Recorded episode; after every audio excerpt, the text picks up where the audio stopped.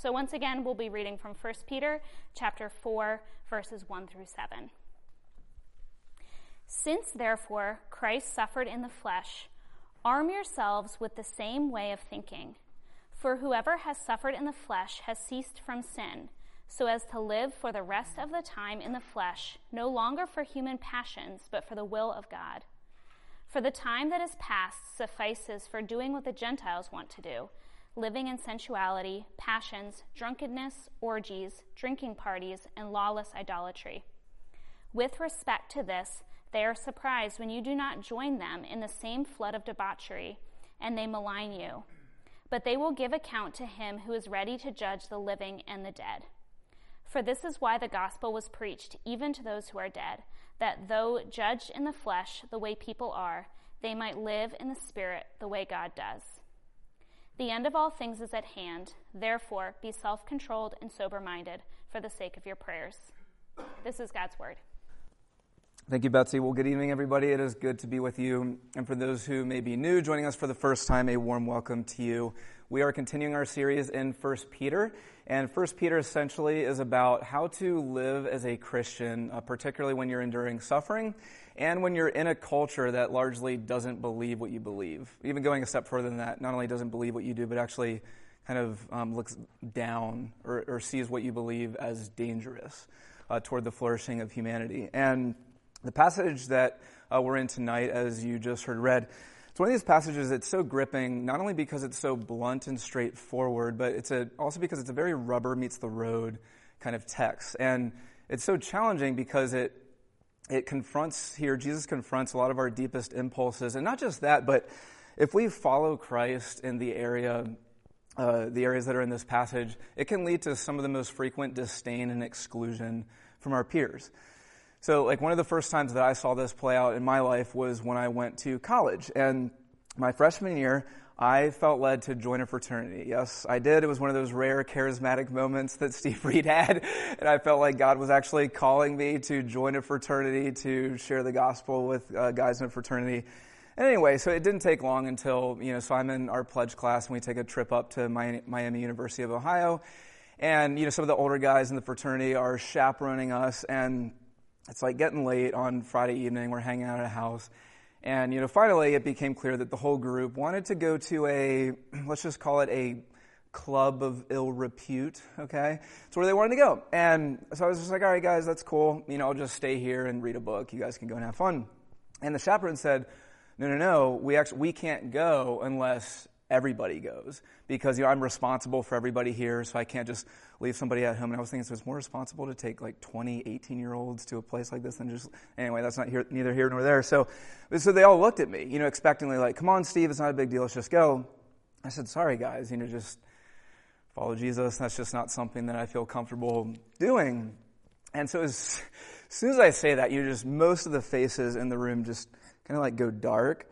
And you know, one of those moments, maybe I'm the only one who's experienced this, but one of those social moments where you can tell a, a social ring has closed and you're on the outside of that ring.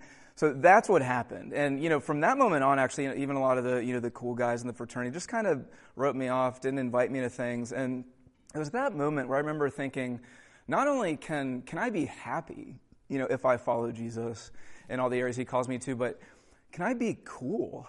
As, as a lot of you guys are like, Steve, you're already not cool anyway. It's, that's not the issue.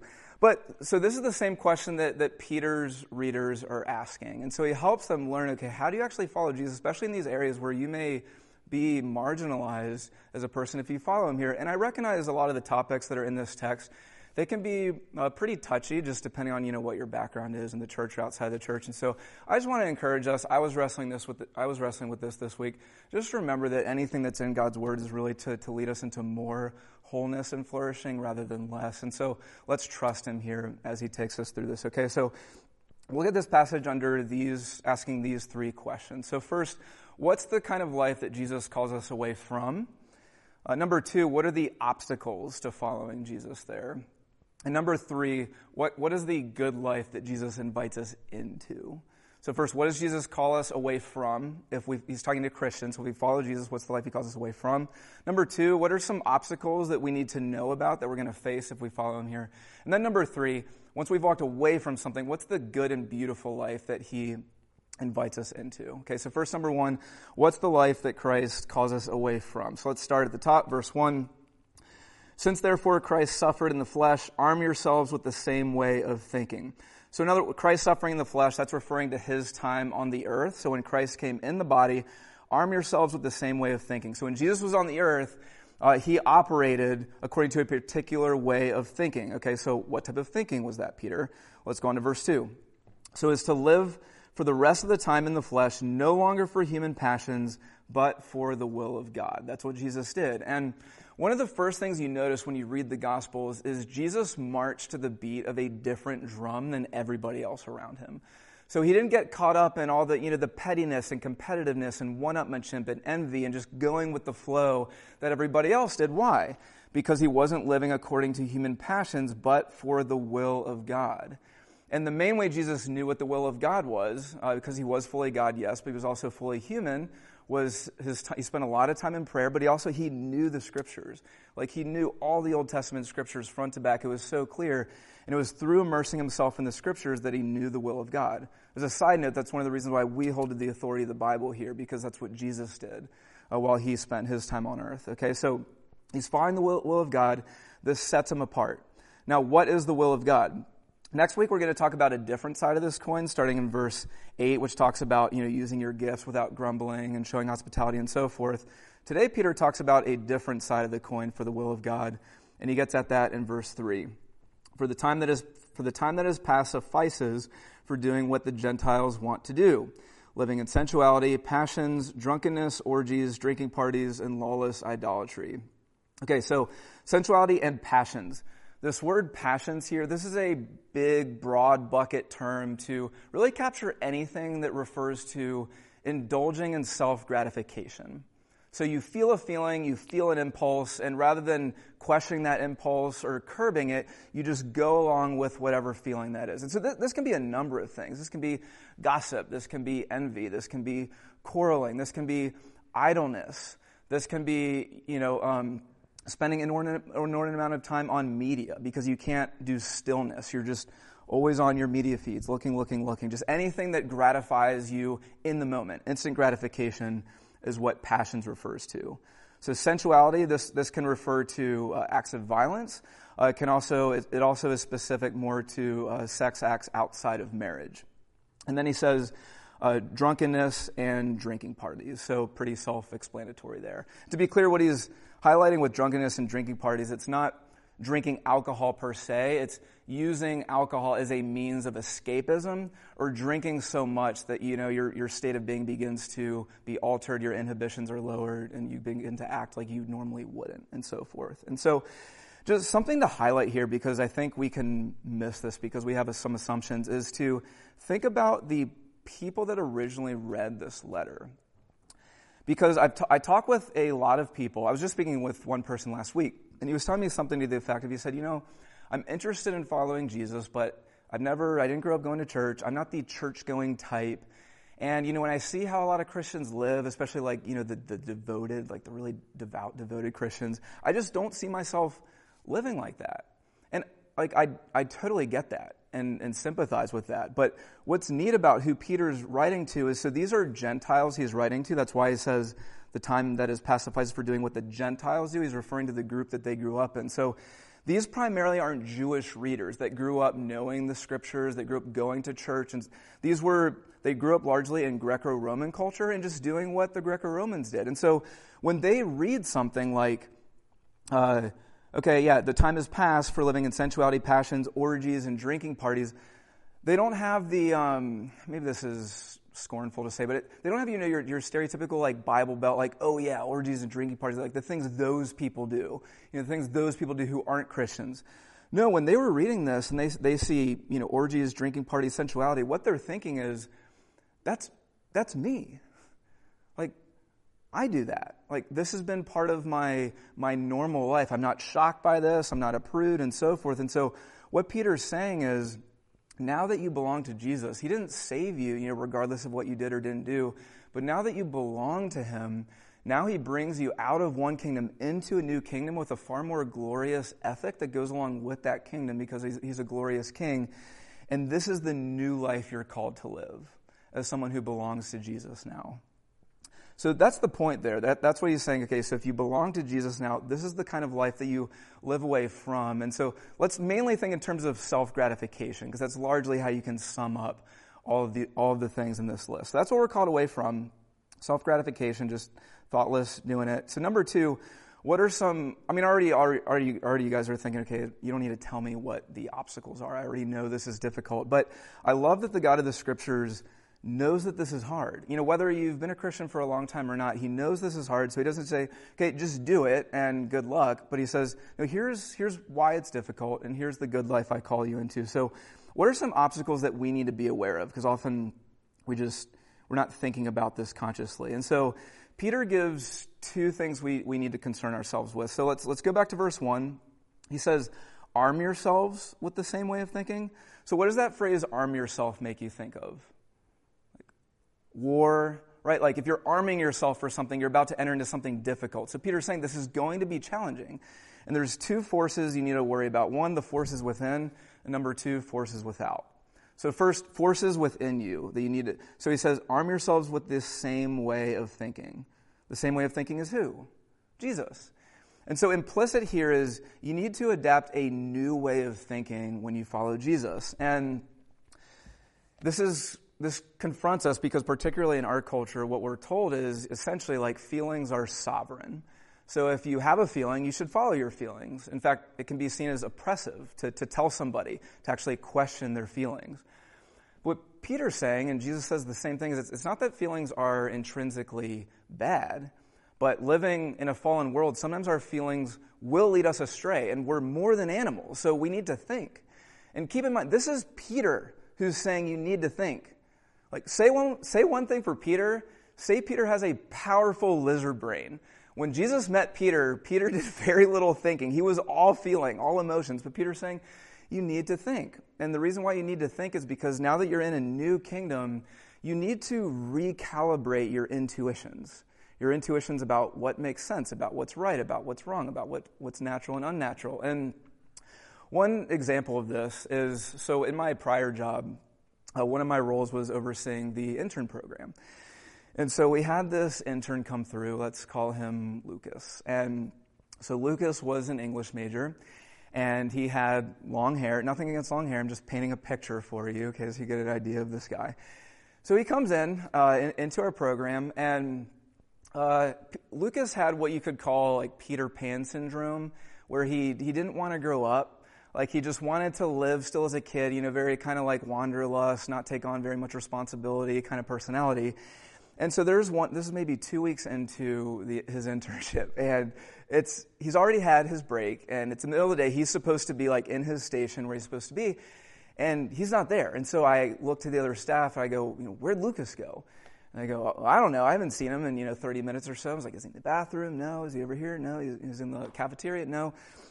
So finally, I go outside, and because we're on the, the ground level, so I walk outside, and I kid you not, it's giving me like nightmares to think back on this. So I, I look into the parking lot, and he's 12 feet up in a tree, just like leaning against a branch, reading a book. It was, it was, it was probably Catcher in the Rye or something, you know, like you guys know what I'm talking about. And I go, Lucas, what are you doing? And he goes, with a straight face, I'm reading a book. and I go, I know you're reading a book, but yeah, I mean, you know, you, you, you can tell where the conversation went. You're supposed to be working, so on and so forth. And so he got a few more strikes. At the end of the day, we ended up having to, to fire him and let him go. But what was, what was at the heart of the issue? So he was still living in the old kingdom, right? The old Peter Pan kingdom with those intuitions of I should be able to escape when I want. I should be able to read when I want. If I don't feel like adapting responsibility for eight hours, I shouldn't need to do it. He hadn't entered into the kingdom of the adult world yet. And in the same way, what Peter is saying is when you follow Jesus, it, it often takes a while because, against you're going against like residual intuitions from being in the old kingdom, but this takes a lot of intentionality to actually, like, when you have an impulse, okay, maybe I should actually go against what my initial desires are. And the more I follow Jesus, the more my impulses and desires begin to line up with Jesus. So that's the first obstacle we just need to be aware of that our intuitions are often going to go against the kingdom of Jesus. But number two, what's the other obstacle is social exclusion. And you see this here in verse 4. Yes, verse 4. So, with respect to this, talking about following Jesus in all these areas, they, the Gentiles, so your friends, your coworkers, and so forth, they're surprised when you don't join them in the same flood of debauchery and they malign you. So notice he doesn't say they might be surprised. They might malign you. No, he says they, they are surprised and they do malign you. And so what he's saying is when just like Jesus, right? He was very attractive to a lot of people, but also he a lot of people ran away from him or were offended by him. And Peter's saying if you are following your king in the same way, there are going to be some people who are drawn to you, but also some people who either just laugh at the, at the life you're living and your behavior, or they, they malign you and, and scorn you for it. And so, can I just lovingly challenge you guys? Because I, I, I, think some of you go so, and I get this, some of you guys go so far with the, I don't want to be that judgy Christian you know, that, that lives so differently from my peers that I just kind of want to go with the flow so they don't think I'm that, you know, like holier than thou type person. But what Peter is saying is no, actually, like one of the signs that you know that you belong to Christ is the fact that you do stand out. Like at times there will be people who, who listen to your speech or see the, see the kinds of things that you do and the ethics that you hold to. And of course, you're not supposed to do it in a self righteous way, but if you're just following Christ without looking down on others, there will be people, no matter how winsome you are, that are going to be shocked and are going to be surprised. And that's, and that's hard. So just to, to challenge you to just ask yourself, in some of my circles, am I trying too hard to be liked? Or am I really missing an opportunity to display the gospel through my actions? And so that's why Jesus says, in, or uh, that's why Peter says in verse 1, whoever has suffered in the flesh has ceased from sin. So when he says cease from sin, he doesn't mean you've stopped sinning. That's impossible until the world is renewed. When, when he says cease from sin, he means you have a new attitude that says enough is enough. And you know you've adopted that attitude when you're suffering in the flesh. Suffering in the sense of when you're at like war with yourself, constantly having to like go against some of those natural desires. That is a form of suffering. But also, there's a form of suffering where some people may exclude you or may malign you. Okay, so th- those are the obstacles internal, um, external. So now, number three, what is the good life that Jesus calls you to? And here's the great news because what I love about Jesus is he never calls you away from something without inviting you into something far better and far more beautiful. Uh, we can be really good at talking about all the no's in the Bible when actually the, the, yeses are a lot more common. So, what does Jesus invite us into? The first thing he invites us into is to enjoy what's already been given to us. He's, he invites us to enjoy what's already been given to us. So, you see this in verse 1. Since therefore Christ suffered in the flesh. So, when you see the word therefore in the Bible, that often means something glorious is happening, something beautiful that you're being invited into. Even our, our words of assurance tonight, where, you know, therefore now there is no condemnation for those who are in Christ Jesus. So he says, Peter's saying, you don't do these things so that God doesn't frown at you. He's saying, therefore, in light of what has been done, now you live this way. So what's been done, Peter? Well, he's referring to verse 18 last week. For Christ also suffered once for sins, the righteous for the unrighteous, that he might bring us to God. In other words, did Jesus wait until you were like living on the straight and narrow with regards to drinking and sexuality and self indulgence, and he waited until you were, you know, living upright enough, and then he decided to pursue you? No! He says he, he came and suffered for you, the righteous for the unrighteous. In other words, long ere the sun flung its first ray across the darkness, that's when the glorious triune God set his heart on you. And it was while you were actually still living in opposition to Jesus that Jesus bid the heavenly host farewell, said goodbye to his heavenly Father and the Holy Spirit, and came to earth to suffer on a cross for you, to take the judgment you deserve for your sin, and then rise from the dead so that he might bring you to God. And does this make all the difference? Yes, it makes all the difference in the world. It's the difference between telling a, a, young child who they've come from a broken and abusive and violent family and now they're homeless and telling the kid, okay, if you can walk on the straight and narrow for a year or two and live honorably enough, then we might adopt you. Is the difference between that versus what Peter's saying here and what Jesus invites us into, which is getting on your knee and looking at that, looking at that child in the eye and saying, I am adopting you today. And you are coming into a home where you are going to be secure. You're going to have warmth, security. You will never be mistreated. You will never be forsaken. And now that you're in the home, now that you're in this warm family, we, we have rules, but they're only for your flourishing and for your wholeness. You're never going to be rejected. You're never going to be cast out.